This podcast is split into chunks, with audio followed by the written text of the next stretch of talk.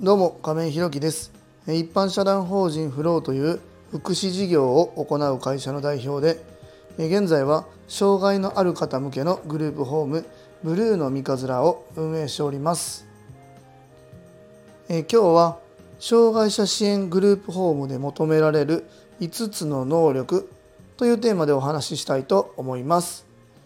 本題に入る前にお知らせをさせてください。現在グループホームブルーの三日面では入居者様が5名ですので空きが1部屋です。また2棟目の準備も行っております。ブルーの三日面の見学ご希望の方ございましたら概要欄のリンクをご覧いただきまして公式 LINE 等でご連絡いただきますようよろしくお願いいたします。あともう一つ皆様にお願いです。現在ブルーの三日面ではボランティアさんを募集しております。そちらも公式 LINE なのでご連絡いただければ幸いです。えそれでは本題です。え今日は障害者支援グループホームで求められる5つの能力というテーマでお話ししたいと思います。この求められる能力っていうのは僕たち事業所側ではなくてですねお住まいになられる入居者様に求められる能力という意味です。で、えー、一つまず誤解のないように先にお伝えしたいのですがこの能力が備わっていないとグループホームに住めないという意味ではありません。えー、この今からお話しする5つを、えー、養っていくっていうのもまたグループホームの一つの事業の形とも言えますし、えー、まずグループホームで住むにはこの能力っていうところに注目しながら準備していく必要があるよねっていう、えそういう意味合いで今日のお話をさせていただけたらなというふうに思っております。えー、まず1つ目ですがね、えっと、1つ目が日常生活スキルですね、えー、どういうことかというと自分の身の回りのことをこう自立して行うみたいな。あと衛生を保つ。であとは、え、お食事の準備ができるとか、掃除ができる、掃除、洗濯ですね洗濯を、自分で行うことができるみたいなこういう基本的なスキルっていうのが、必要になってくるかなと思います。で次にコミュニケーション能力ですね。えーとまあ、グループホームっていうのは、まあ、もちろんお一人で住んでるわけではないので、えーと、他のねこう一緒に住んでいる方だったり地あの地域の方と,、まあえーと、関わるっていうタイミングが必ずありますね。まあ、あのそういう意味でもまずは本当に挨拶とかそういうところからはあのやっぱり求められてくるのかなというふうに思います。で次に、えっと、社会的スキルですね社会的スキルが求められます。まあ、これはどういうことかと言いますと、まあ、さっきも言ったように、えー、一緒にお住まいになられている方また近隣住民の方がいらっしゃいますのでそこは自分だけではなく他の方と共存しながら生きていくっていうことも含めてルールやマナーっていうのをきちんと意識しながら生活していく。でまた、えー、そこを協議しながら関係人間関係をね構築していくっていうそういうスキルも、え、必要になってくるかなというふうに思います。えー、次4つ目ですね、え、自己管理能力ですね自己管理能力っていうのが必要になってくるかなと思います。これはどういうことかとことかと言いますと、ま、時間とかスケジュール管理調整また予定通りそれを行うことができるのかまた自分自身の管理っていうこともしっかりできるっていう意味でもまあ、病院だったり薬っていう管理も必要になってくるかなというふうに思いますのでそういう自己管理能力っていうのは生活していく上でね必要になってくるかなというふうに思います。で、まあ、最後に5つ目ですね最後は問題解決能力ですね。問題解決能力です。これはどういうことかと言いますとまあ、あのグループホームっていうのは当然共同生活、まあ、これずっと言ってますけども共同生活になります。うちで言いますと6人さんが一緒にお住まいになるまたそこに関わるスタッフが僕含め、まあ、8人ぐらいいるんですけどもそういう人たちがさまざまな時間帯で関わりながらねお過ごしになられてます。そこでは必ず問題なんかは起きる起きますもうこれはどんなどんなに注意しても問題というのは必ず発生しますね。でその時のま衝突だったり意見の相違が生じた場合ですねそこで話し合いをしながらこう建設的に解決策を導いていくっていうことがすごく求められる能力なんじゃないかなというふうに思います。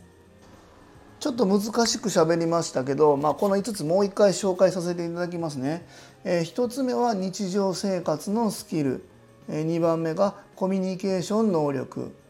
えー、3つ目が社会的スキル4つ目が自己管理能力最後5つ目が問題解決能力この5つが、えー、共同生活援助障害者の方のグループホームっていうところで生活するにあたってね、えー、必ず求められる能力なのかなというふうに思います。